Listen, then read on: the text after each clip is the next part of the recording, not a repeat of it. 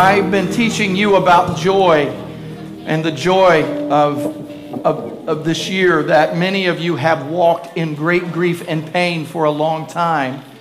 And so I'm teaching you right now that 2019 is your year of joy. Yeah. Now, when I say that, I don't mean that you're just going to be sad in 2020, okay? What I'm saying is that we are recovering. Does that make sense to anyone? Some of you are recovering joy, learning what joy is. And we've went to great lengths already to begin to rediscover the joy that the Lord wants us to have. And we're looking in Luke 4:18, which is the prophecy from Isaiah, which the Lord Jesus is reading. Jesus is reading from the prophet Isaiah. And he says, "This is fulfilled in your hearing. The Spirit of the Lord is upon me because he has anointed me to proclaim good news to the poor. He has sent me to proclaim liberty to the captives and recovering of sight to the blind, to set at liberty those who are oppressed, and to proclaim the year of the Lord's favor." He spoke this in church one day, all right? That would be your context. He opened it up, and it wasn't like he looked up Luke chapter 4, verse 18, or looked into Isaiah and found a chapter and a verse. That's not what happened. He opened up the scroll and he moved through the great scroll of Isaiah. There were no numbers, okay, right? He wasn't going to a particular verse. He went to it, opened up the prophet Isaiah and read it and said, this day, this is fulfilled in your ears. So this is the year of the Lord's favor.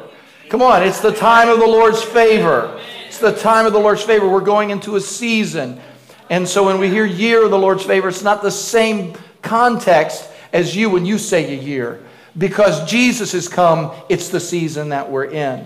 So today, we're going to talk about spiritual renewal. And I want to talk to you about the unity that we can have in the Spirit today and tell you that there is joy in spiritual unity. There's joy in spiritual unity. I'm saying you may not all be the same in some ways, but there is joy in spiritual unity, and that's what we're attaining to. That's where we're rising to. We're looking at John 17. This is the prayer of Jesus. Some people think the Lord's Prayer is, "Our Father who art in heaven, hallowed be thy name." And I received that, but that was his teaching prayer. That was an outline of prayer. All right, that's all it was. It was an outline. If that's all you pray, you need to work on that, all right? So that was an outline. In John chapter 17, Jesus is praying, and the prayer is recorded. And here's what Jesus says. He's in his prayers, he's praying to the Father. He says, "My prayer is not for them alone. I pray also for those who will believe in me through their message, that all of them may be one, Father, just as you are in me and I am in you." Amen. So listen, I want you to get this as we're reading this. So Jesus is praying, and in this one prayer that we receive, I mean, if you would have Jesus pray for something, how many believe that Jesus knows what the priority should be? All right, so here's his priority. Here's where he goes. He goes directly to this. He says, "I want all of them to be one. As Father, as you and I are one." And he says, he's praying for them. He's praying for the disciples, but he begins by saying, "My prayer is not just for those in the room right now. I'm also praying for those who will believe in me through their message." So he was, get this, Jesus was praying for me in John chapter 17. He was praying. So we get a snapshot of what's going on. How many know the Lord Jesus is still praying for us? Does anybody know that? He's still praying for us. He sits next to the Father and he prays for us. He is, the Bible says, forever making intercession for those of us who believe. And here's what he's praying. "I pray that you would be one." And there's a reason for this. Look at what he goes on to say. "May they also be in us so that the world may believe that you have sent me." So I want you to be one, not only with one another, but one with the Father and one with the Son, so that, because if this doesn't happen, people won't believe. I don't know if you're hearing me, okay? He's saying, if we don't get this unity thing together, there's not going to be any joy in the body, and nobody's going to come to the body of Christ. Would you not agree with me that in the history of the church, The division in the house of God has perpetuated a loss of growth in the kingdom of God. The division, the segregation, the constant offense, those kinds of things that don't allow us to come together. We say, well, you know, it's all about me. No, it ain't all about you. We need to get together so that the world will come together. The world is supposed to see that we are brothers and sisters. And he says, I have given them the glory that you have gave me, that they may be one as we are one. Now you get that scripture. I've given them the glory. What is the glory? The glory is it is the entourage of Jesus. It's everything that comes with him. It is the power. It is the Spirit of God. It is the healing. It is the wisdom. It is the gifts. He says, I have given them the glory that they may be one. You say, well, I just can't be one with people. Then what you need is to say, Jesus, I receive your glory. Just say it, I receive your glory. Because you are bankrupt spiritually. You don't have the ability to do it on your own. Am I right? If it wasn't for Jesus, some of you wouldn't be sitting here listening to this guy talking right now. Didn't have to say amen so loud, but yeah, I mean, you know what I'm saying. I'm telling you that he has given us spiritual money. He has invested in us so that we can be one. And he says, I and them and you and me, may they be brought to, he doesn't say unity here. May they be brought to complete unity, to let the world know that you have sent me and have loved them even as you have loved me. Now wait, do you see what else just happened? He says, how many know that there are people that don't believe that Jesus is the Son of God?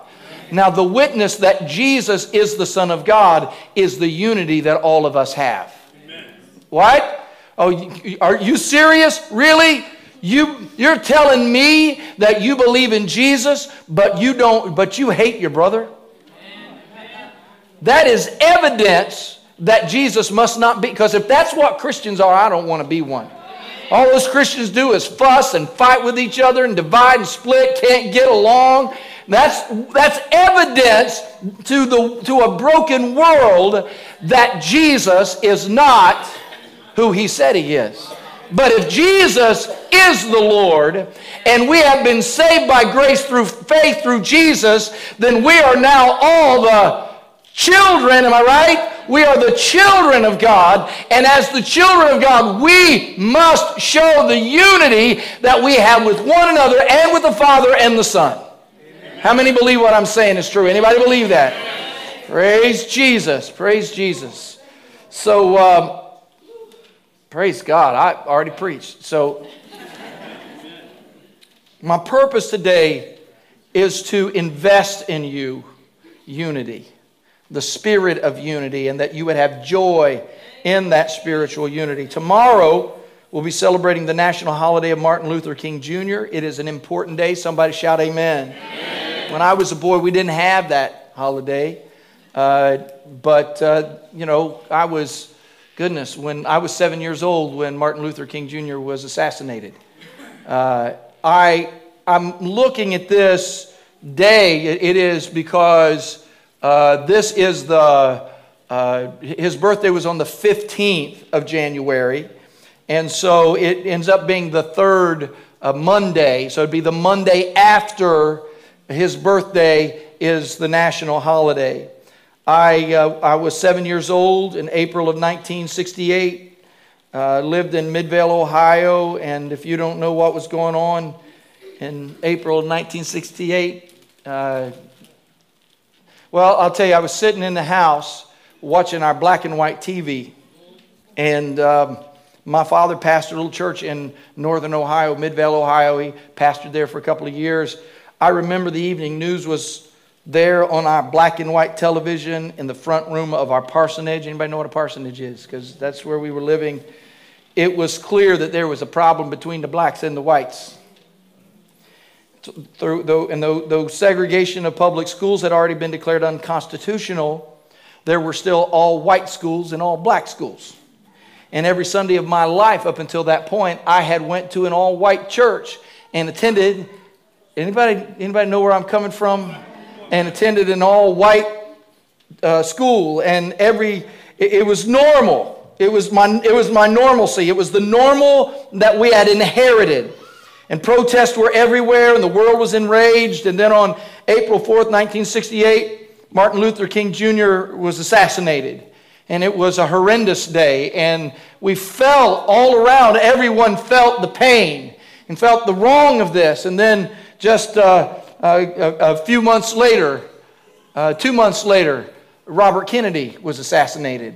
And here I am, seven-year-old boy, watching people laying in the street and watching the protest and the death. And I didn't understand it all. There were people that were dead, but, you know, the Mandisa song kind of prophetically showed up when I was just 7 years old. Anybody know the song I'm talking about? Her and Kirk Franklin sing, "We all bleed the same. We're all beautiful when we come together." And I'm looking at those particular moments in my boyhood. It was just 5 years before Martin Luther King Jr. was assassinated that he stood on the steps of the Lincoln Memorial and before thousands of people who had experienced discrimination and bondage, he spoke to what he called the greatest demonstration for freedom in the history of our nation. And how I loved his words. Jesus, how I love his words. The sound of Reverend King's voice and the power of his words are iconic now in this generation. But more so, it was a sermon from a preacher delivered on a national platform like it had never, ever been delivered before. In the background, as he preached, were sounds of the congregants, a massive number of people who were believers who would shout, "Yes, Lord! Help us, Lord!" And on occasion, you just hear a, As he preached the word, it was though the mall there in D.C. had been transformed into a house of prayer. And Martin prophesied the possibilities in the path, the unity of a people that had been ostracized and abused and beaten down. But rather than live in offense, they dealt with the injustice as Christians, as believers. He spoke about the path of love, and he said, "Let us not seek to satisfy our thirst for freedom by drinking from the cup of bitterness and hatred." Amen. The path of hope he spoke about, and he quoted Isaiah 40, and he said, "I have a dream that one day every valley shall be exalted, and every hill and mountain shall be made low. The rough places shall be made plain, and the crooked places will be made straight, and the glory of the Lord shall be revealed, and all flesh shall see it together." And he said this, "This is our hope. With this faith, we will be able to transform the jangling discords of our nation into a beautiful symphony of brotherhood. With this faith, we will be able to work together, to pray together, to struggle together, to go to jail together, to stand up for freedom together, knowing that we will be free one day." And then he called out the governor of Alabama. Said one day right there in Alabama, little black boys and black girls will be able to join hands with little white boys and white girls as sisters and brothers. Amen. Well, I went up twice today, looked upstairs to the Freedom Kids ministry, and I watched your children standing there without any recognition or worry about the color of their skin, loving Jesus and singing together. And he concluded with the song of joy, saying, "If we stay on this path," well, I can't say it like he can. I can try, but when we allow freedom ring, when we let it ring from every village and every hamlet, Jesus, from every state and every city, we will be able to speed up that day when all of God's children, black men and white men, Jews and Gentiles, Protestants and Catholics, will be able to join hands and sing in the words of the old Negro spirit. Come on. Free at last. Free at last. Somebody shout, "Thank God Almighty, I'm free at last." Come on. He made a difference. Somebody praise God. He made a difference. In this moment, he is describing a joyful place that is only produced by spiritual people. the song Free at Last is a hymn of the church of the Lord Jesus Christ. And I want you to know again that this was a spiritual moment in our nation. It had grown out of the Reformation. Reverend King was a preacher of the gospel of Jesus. And throughout the message on unity and freedom, he continued to draw from God's word. Here he draws from Galatians when he talked about Jews and Gentiles. And he said in Galatians 3:26, "For you're all sons of God through faith in Christ Jesus. For as many as you were baptized into Christ have put on Christ. There is neither Jew nor Greek. There is neither slave nor free. There is neither male nor female. For you are all one in Christ Jesus. And if you are Christ, then you are Abraham's seed and heirs according to the promise." Amen. Listen, I know in our nation we can't seem to find enough reasons to get together. No, we can't find enough reasons to segregate. We got people marching in the street over racism and marching in the street over sexism. Come on, brothers and sisters, men and women, we are all one. Black, white, we are all one through Jesus Christ. I wish I could fix this in the nation, but I can't. But I must be able to fix this in the church. Amen. Because this is a message to the church. We're all children of God. And when we are baptized in Christ, there is no room for racism and sexism. One man is not more bound than another. One man is not more divided than another. We are all heirs of the same promise. You are not less than, neither are you more than. We are all the same seed of Abraham. Listen, church, that's where the joy is. Amen. This is the word of the Lord and the call of the Lord there in John chapter 17 and 20. Do you know what that is? You know what's more beautiful about the church of the Lord Jesus than anything? Our unity. Amen. Somebody shout, our unity. No, shout it, our unity. What makes us beautiful? I mean, we can come in all dressed up and looking sharp and sing on key and have nice harmony, but without unity, we're really ugly. Amen. I'm so thankful that we're a diverse church. Anybody else? While we are a church of many nations, the fact is, through Christ, we are not nearly as different as you might think, because we are all one in Jesus Christ. So we lose our division when we focus on Jesus. And this is the problem with the world that we live in. They are trying to embrace something that is only possible through Jesus. And we ask ourselves this weekend, why, after all of these years, do we still have racial bias and victimization and the need for women to march in the street? Our nation needs Jesus. Amen. We're trying to solve spiritual problems with earthly solutions. Amen. We're trying to solve these things, not the way that God calls us to. Look at 1 Corinthians chapter 2. Verse 11, "For what man knows the things of a man except the spirit of the man which is in him? Even so, no one knows the things of God except the Spirit of God. Now we have received not the spirit of the world, but the Spirit who is from God." What have we received? The Spirit that is from God, that we might know the things that have been freely given to us by God. And look at verse 13. "These things we also speak not in words which man's wisdom teaches, but which the Holy Spirit teaches, comparing spiritual things with spiritual. But the natural man, you see me? The natural man does not receive the things of the Spirit of God, for they are foolishness to him. Nor can he know them, because they are spiritually discerned.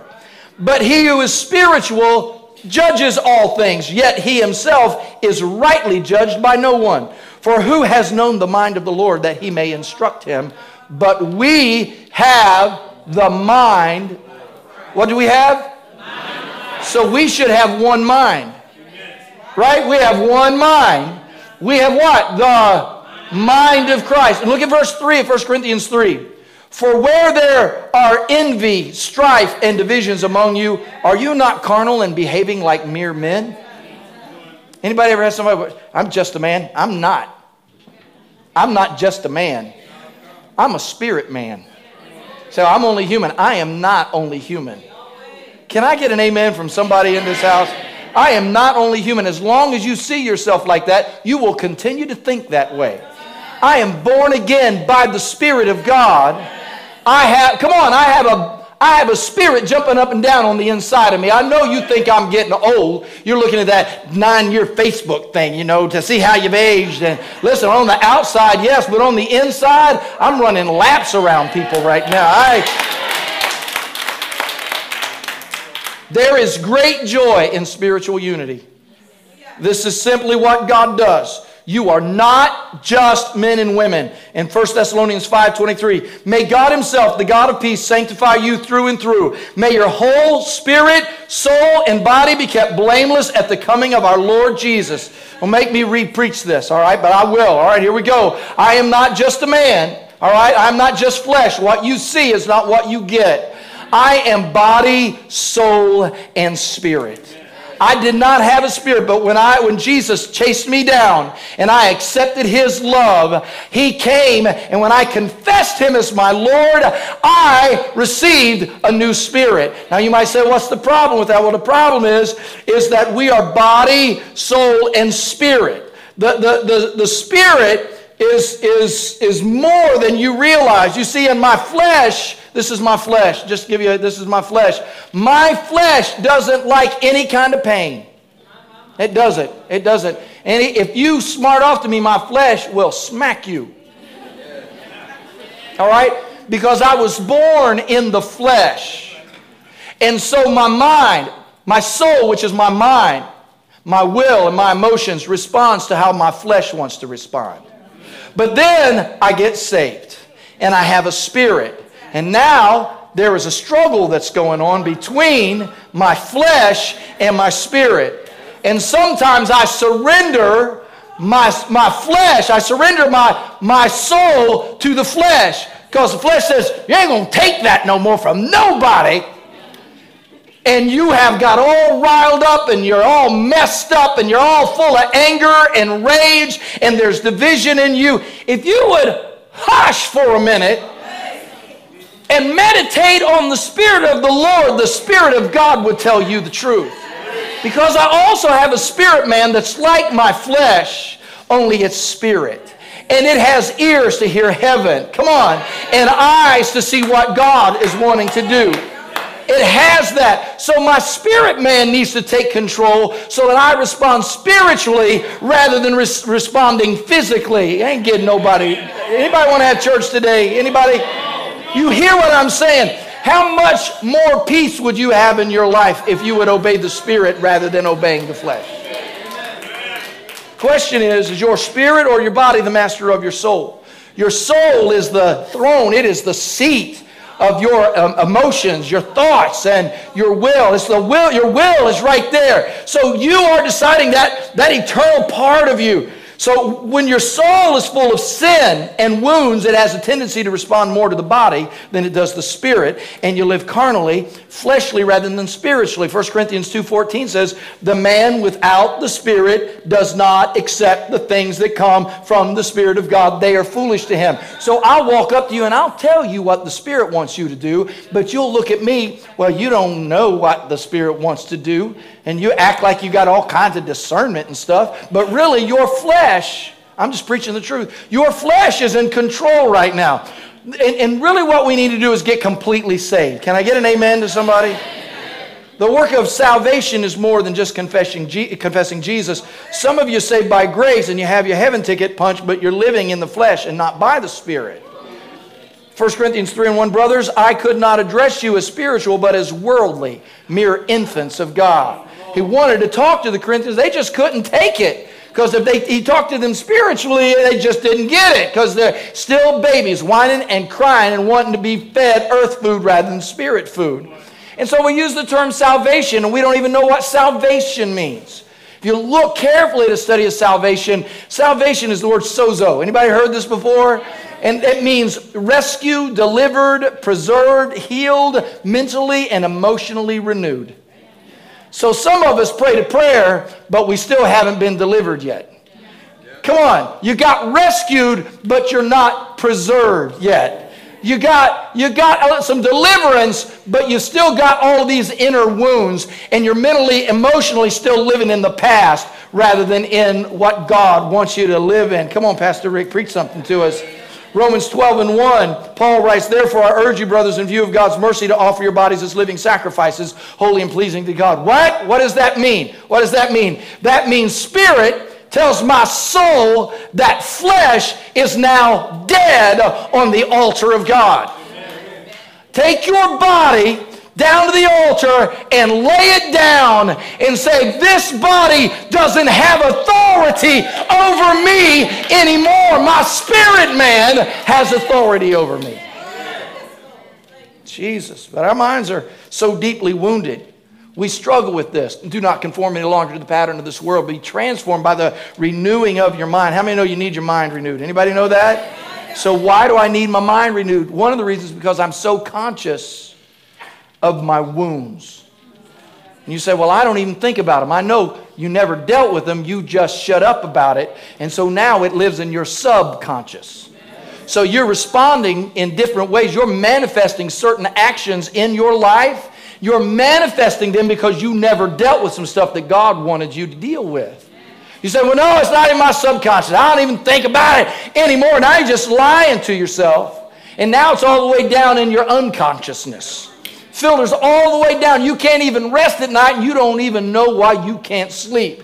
And it can begin early in life. I know spiritually it can begin early in life. The Bible says that John the Baptist, while he was in his mama's womb, when Mary, pregnant, walked into Elizabeth's house, Elizabeth yelled, said, the baby leapt inside of me when you walked in the house. That's what I want my kids to do. Anybody? I want the next generation to go ahead and stand up and sing, you're my brother and you're my sister. I want them right now, because wounds are passed down generationally as well.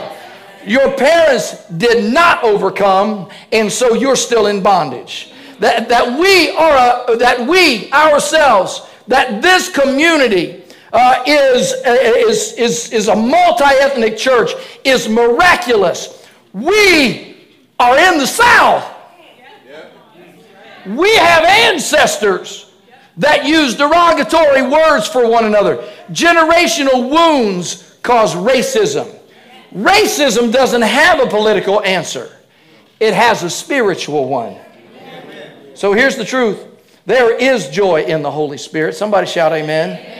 And that's our theme. Jesus came to heal us, and his healing is not confined to the body and the spirit alone. That's what we talked about in Isaiah 61. He wants to impact you. He wants to bring favor and blessing on you, which helps us to understand that the problem with our culture is everybody was offended with everyone. Yes. Offense is the enemy of unity. Come on, am I telling the truth? It is the enemy of unity. In Matthew chapter 5:23, therefore, if you are offering your gift at the altar and there remember that your brother has something against you, leave your gift there in front of the altar. First go and be reconciled to your brother and then come to offer your gift. Now, I'm not sure I even like that scripture. Anybody, you know what I'm saying? I mean, okay, I'm at church right now. Jesus, leave me alone.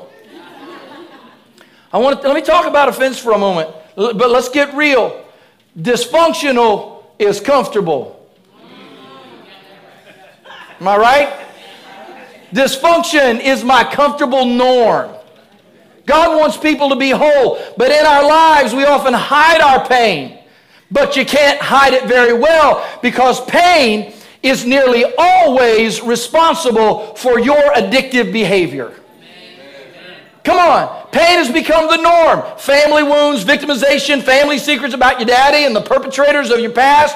People are regularly offended because they have undealt with pain, and that brings about their breakdown. You may have never cried about what happened to you, but you will certainly yell and fuss and scream at your husband or your wife, and you can't figure out why.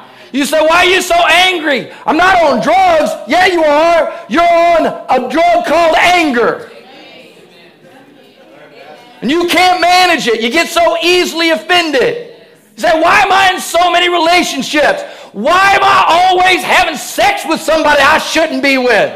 Because that's your drug. to deal with the wounds that are in your life. Amen. Preach. This is, you can't, listen, and you can't be held accountable because you can't manage your anger. You get so easily offended. You can't be held accountable for nothing because accountability keeps you away from your drug of choice. Somebody calls you out, which you have been, you know, your drug, your hiding, you've been using to manage your inner wound. Easily offended people are often people who have undealt with offense. Like there's some people, like John Brady was here first service, and I walked up and hugged him, and then I thought, I got to be careful hugging him because he had that shoulder surgery a couple months back, and he does not wearing all the stuff, but I said, how's that shoulder? Man, it's okay, and I know what that means. That means don't hug me too tight, all right? And some of you got some old wounds too. Amen. And people come in, and they want to give you a hug, but this is, hey, see this area right here? See that? That's my space, okay? And then they start talking to you from over the fence. And you say, okay, I hear you, but stay over there. I'm going to walk over here so I can't hear you so well. Come on. Because words hurt. Come on. Why should I leave my gift at the altar? God is saying, your worship is toxic when you refuse to bring healing to the body. So I'm going to praise God, but I don't care if half of these people go to hell. Is that too heavy? Is that too thick? Like, I love Jesus, just don't love you or you or you. I remember growing up with angry people. Went to some little churches and people I'd stay away from because it was like, anybody grow up a long time ago in church, it's like all those, I can offend them way too easy. All right? It was usually like little religious things or something. So I keep secrets from certain people because I knew they couldn't handle the fact. Oh, okay, you know what I'm talking about? Psalm 119. Great peace have they which love thy law, and nothing shall offend them. When you fall in love with the Word of God, if the Word of God is in control, it will bring balance to your life. And I know you want me to get real right now, but I deal with junk all the time as a pastor. And I learned from my predecessor, I learned that the more sheep you have, the bigger shovel that you need. But I learned years ago, when we had horses as kids, if you're gonna have horses, you have to be willing to clean the barn. And here's something else you may not know. All the horses needed their stall cleaned. Come on. There's some of these nice little horses that would only do their business. No. Every horse we ever had, somebody had to go in their stall with the shovel and the pitchfork and do the work. And everybody, come on, here's some balance. Just because you were the victim in one situation doesn't mean you were not the victimizer in another. Listen to yourself. Listen to your social media banter sometime. I hate it when people talk about me that way. Okay, let's pull up all of your text messages from the last decade. See what you had to say. I'm just reasoning with you. Some of us are so angry, so bitter, so filled with chaos that you can't even serve the Lord. I found that I need to choose what I will allow to distract me from the Lord. Anybody in the house with me? Jesus. I have to choose. I have to choose. Proverbs 19:11, a man's wisdom gives him patience. It is to his glory to overlook an offense. What? A man's wisdom gives him patience. My lack of passion speaks of, my lack of patience speaks of my lack of wisdom. Wisdom comes from the Lord, right? So I'm going to get wisdom from the Lord and from His Word. And because my lack of patience speaks of my lack of wisdom. Come on. Your offense is related to your focus. An offense becomes seed, and your meditation upon that offense gives it roots. Proverbs 23:7, for as a man thinks, as he thinks in his heart, so is he. in your mind, your will, and your emotions, whatever you meditate on will manifest in your life. I'm meditating upon the Lord. How many know He's going to show up? I'm meditating upon His Word. He's going to show up. I'm meditating on what somebody said, what somebody did. If all, you know this, if all you meditate on is lust, it will show up in your bedroom or somebody else's. If you focus on forgiveness, you will find a way. If you focus on reconciliation, it will happen. Let me give you an action step to overcome offense. Intentionally believe that there is good people you do not like. I'm going to take it further. Intentionally believe that there is good in people that you don't like. Anybody receive that? Ain't no good in it. Ain't nothing good in them. There's nothing good in them at all. They are demonic. They are full of Satan. I need to stay. Come on, you see what I'm saying? Pastoring can be tough. You know why? Because people will dump me because I refuse to hate the people they hate. Come on. We have to get past our offenses. Offended people are in a spiritual prison. And when you're offended, it gives you demonic permission to do things that you would not otherwise do, like drop out of church. I ain't going back there. I'm offended. Or stop giving. Like, come on, that's between you and God. I mean, you need to understand, when you stop giving, you say, I'm not. Listen, I thought you were given to God. And then you avoid people and look for faults in those that you disagree with. Well, not only is that true, but this and this and this and this and this is true as well. And you look for validation for your unwillingness to repent of your own sin or to reconcile. You can't even pray because you can't hear the Holy Spirit. Say, I hear the Holy Spirit. No, if you can't forgive somebody, God doesn't hear your prayers, and you've shut down your communication with heaven. That's why you need to forgive. You need to forgive. You need to forgive. I heard the Holy Spirit. No, I know you think you heard the Holy Spirit. You heard a spirit, all right. Because when He shows up, you're so angry, so full of yourself, you refuse to let Him show up and humble you. That's what the Holy Spirit says in Matthew 5:24. Leave your gift there in front of the altar. That's a humiliating thing. And then go and be reconciled. Then come and offer your gift. God, don't play that. You need to be in the presence of the Lord. I'm not saying don't hold people accountable for godlessness. That's not what I'm saying. Say just let people get by with it. That's not what I'm saying. But there is a spiritual path and a spiritual direction for that. Come on. Brothers, if someone is caught in a sin, you who are spiritual should restore them gently. You may not be the one that needs to go to them. You might need to talk to somebody who's spiritually over you or spiritually leading you, but perhaps you are their brother or your sister, and you need to take somebody by the hand and help them. Sometimes people are just looking for opportunities to be offended. Don't get stuck in yesterday. Stop being offended at somebody's Facebook status. It ain't about you. It's about their own mess. Did you see what I put on Facebook? Did you see what you were thinking about?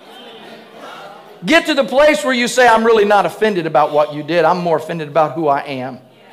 I'm more offended at those inner wounds that control me, my pain and my choices. It's the year of joy. Somebody shout, it's the year of joy. And offense will steal your joy. Brother Martin Luther King Jr., he would sit down, and they would carry him and put him in jail, but he spoke regularly about it. He spoke, anybody remember the nonviolence? Anybody remember that? Nonviolence. He was not destroying anybody's property.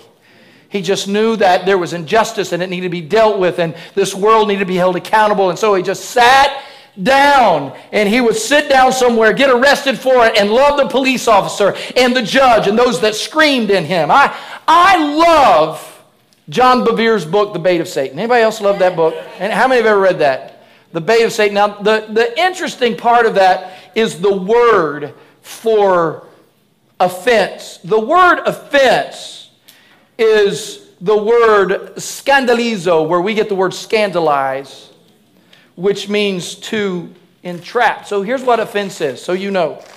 Offense is a trap.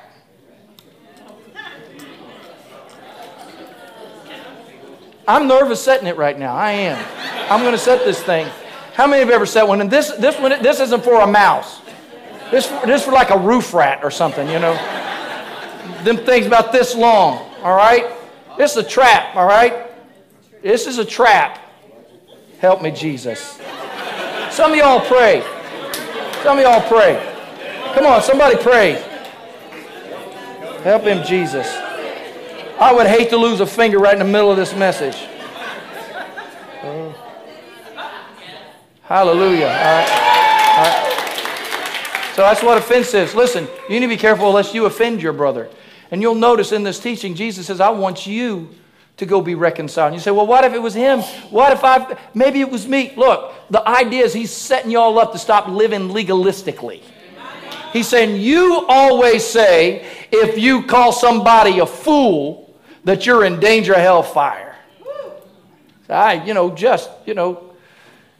You understand? Let me just take you a little bit deeper. If you're at worship and you feel like there is offense with somebody, go deal with it. Amen. And then when you say, I'm not going to, and you just leave it set there at the altar. Come on. Come on. Amen. You're living in dangerous territory because the trap has been set. The trap has been set. You got to be careful where you walk right now. Because just a false move. Listen, can I tell you something about that trap? It's not there.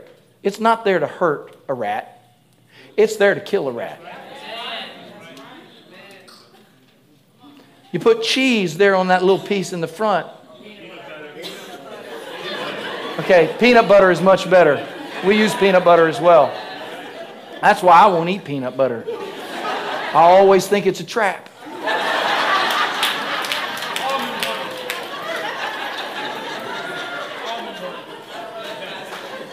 Almond butter. Something that smells. So you put it right there, and it might be a word. And you can set it from long distance. Now, that one was hard to set, but you can set it long distance.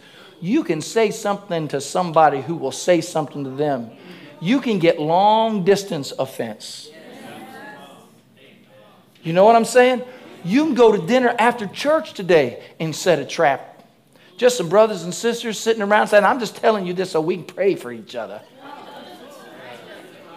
No, when you tell something negative about somebody else, it's usually so that you will look better than them. And the enemy is using you to trap somebody. Come on, Pastor Rick.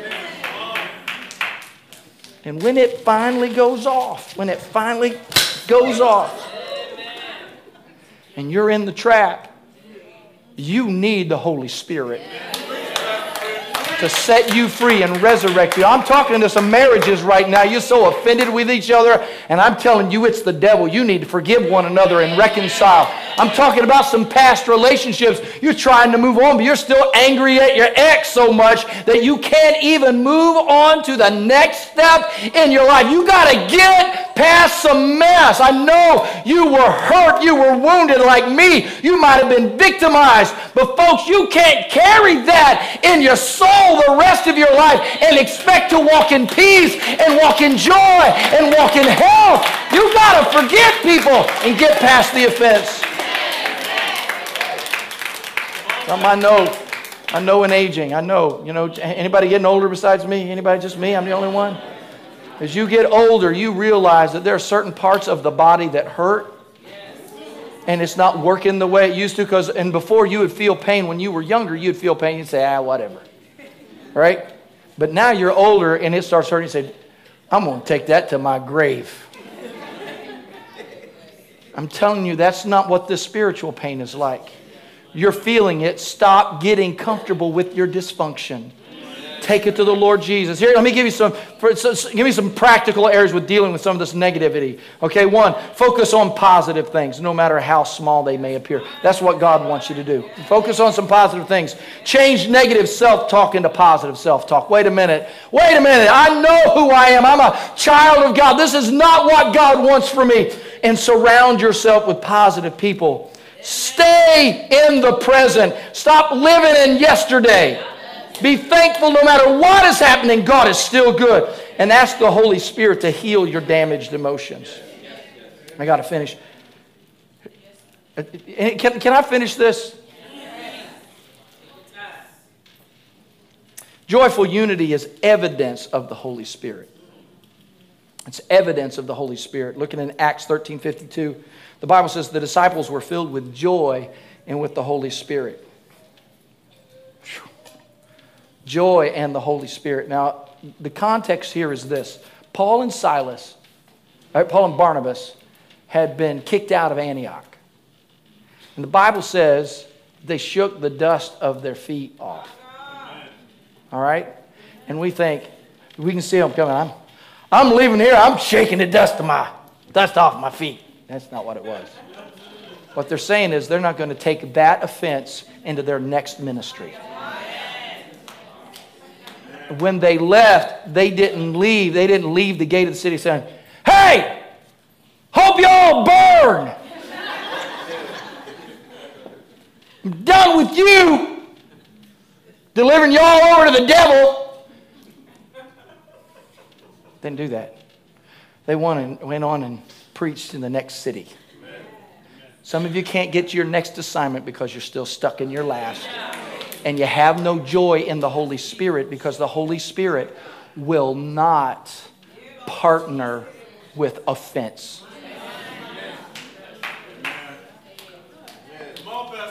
That's why, do you understand that's why the church was segregated, right? That's why the church, we used to be segregated. That's why some of you went to an all-black church for a long time or all-white church, and you say, well, what was that about? It's generational. It's not what we wanted to do. It's just generational. It came out of a sin of a church because even before the Emancipation Proclamation, people were integrated in certain places, and they had church together. And in certain denominations, black men were preaching the gospel, and historically that was going on. But in a particular church, they built a gallery, like a balcony in the church, a special one, and told people when they walked in, the white people could sit on the floor, but the black people had to go and sit in the gallery. And they knew that wasn't of God. All right? So that's how the AME church was formed. That's why you have the African Methodist Episcopal Church. It was formed out of that. It wasn't that our black brothers and sisters wanted to be segregated. It was somebody else that had a church building but had offense inside of them and judgment inside of them and racism inside of them, and they allowed it to grow up to such a place that they were willing to actually profane the house of God. Jesus. Is it any less if you build a gallery for somebody? There's somebody who says, well, I don't mind being there. I just ain't going to get anywhere. Come on. If that church would have had the Holy Spirit, we may never have had to have that gathering at the mall with Martin Luther King Jr. If that church would have stood solid and said, ain't no way we're going to allow the enemy to come and separate us because we are one. Come on, we are one. There is no difference. We are one. We are all children of the Most High God. Amen. Joyful unity is evidence of the Holy Spirit. God wants His church to be anointed with joy, and that's what we've experienced at Freedom. This is a joyful place. Jesus wanted us to win the world. And that's why He said in our text in Luke 17, I want you to be one so when the world sees you, they will know that I am who I say I am.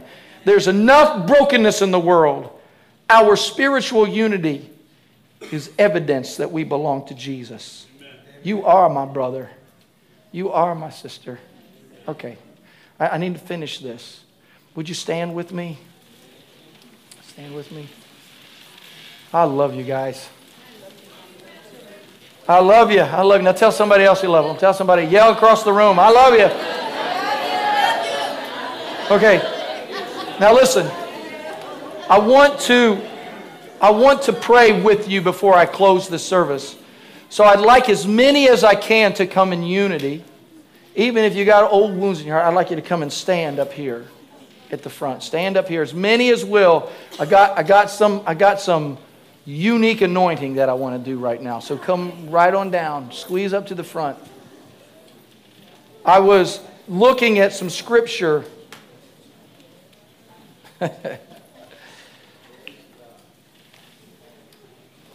Psalm 133, verse 1. Read this with me. Come on, come close. Squeeze in, come close. Behold, just read it, I'll come back. You guys read it, read it. Behold, read it.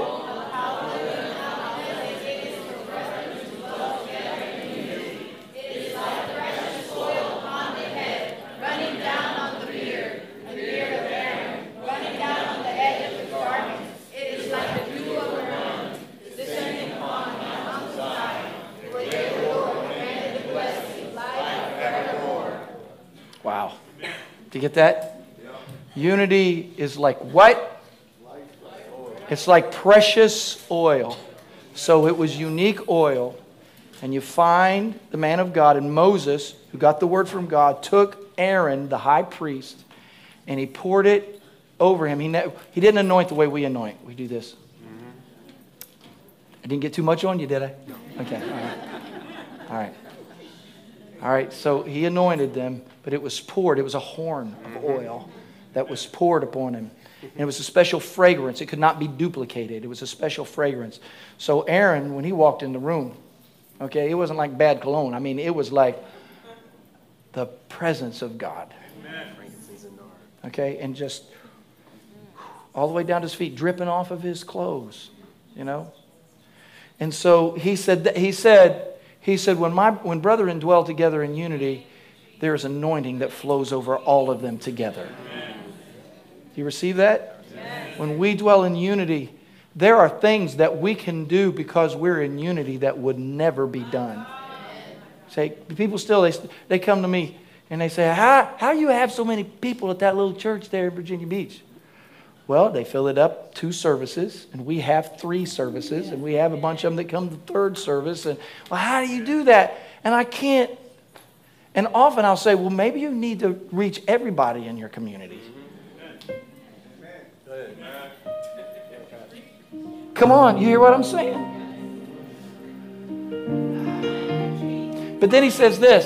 It's also like, here's a second metaphor. It's like the dew of Hermon, which is the highest place, descending upon the mountain of Zion, for there the Lord commanded the blessing. It is the dew. It descends upon the mountain. What does it do as it descends upon the mountain? The dew descends upon the mountain, flows down the mountain, and nourishes everything else. So I thought that I would just get a spray gun and just hose you all down today. But this is the year of joy.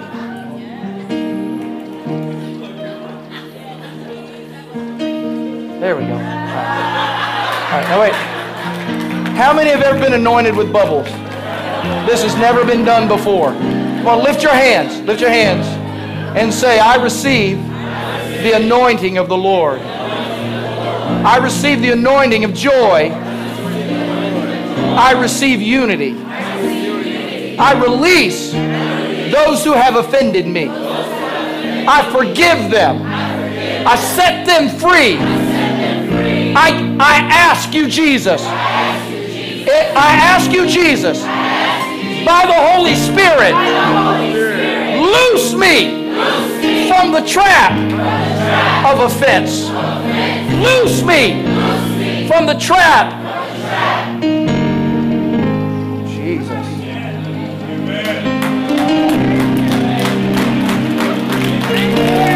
Now wait. You don't know. I didn't just put bubbles in here. I also put oil in here. So there's oil in the bubbles.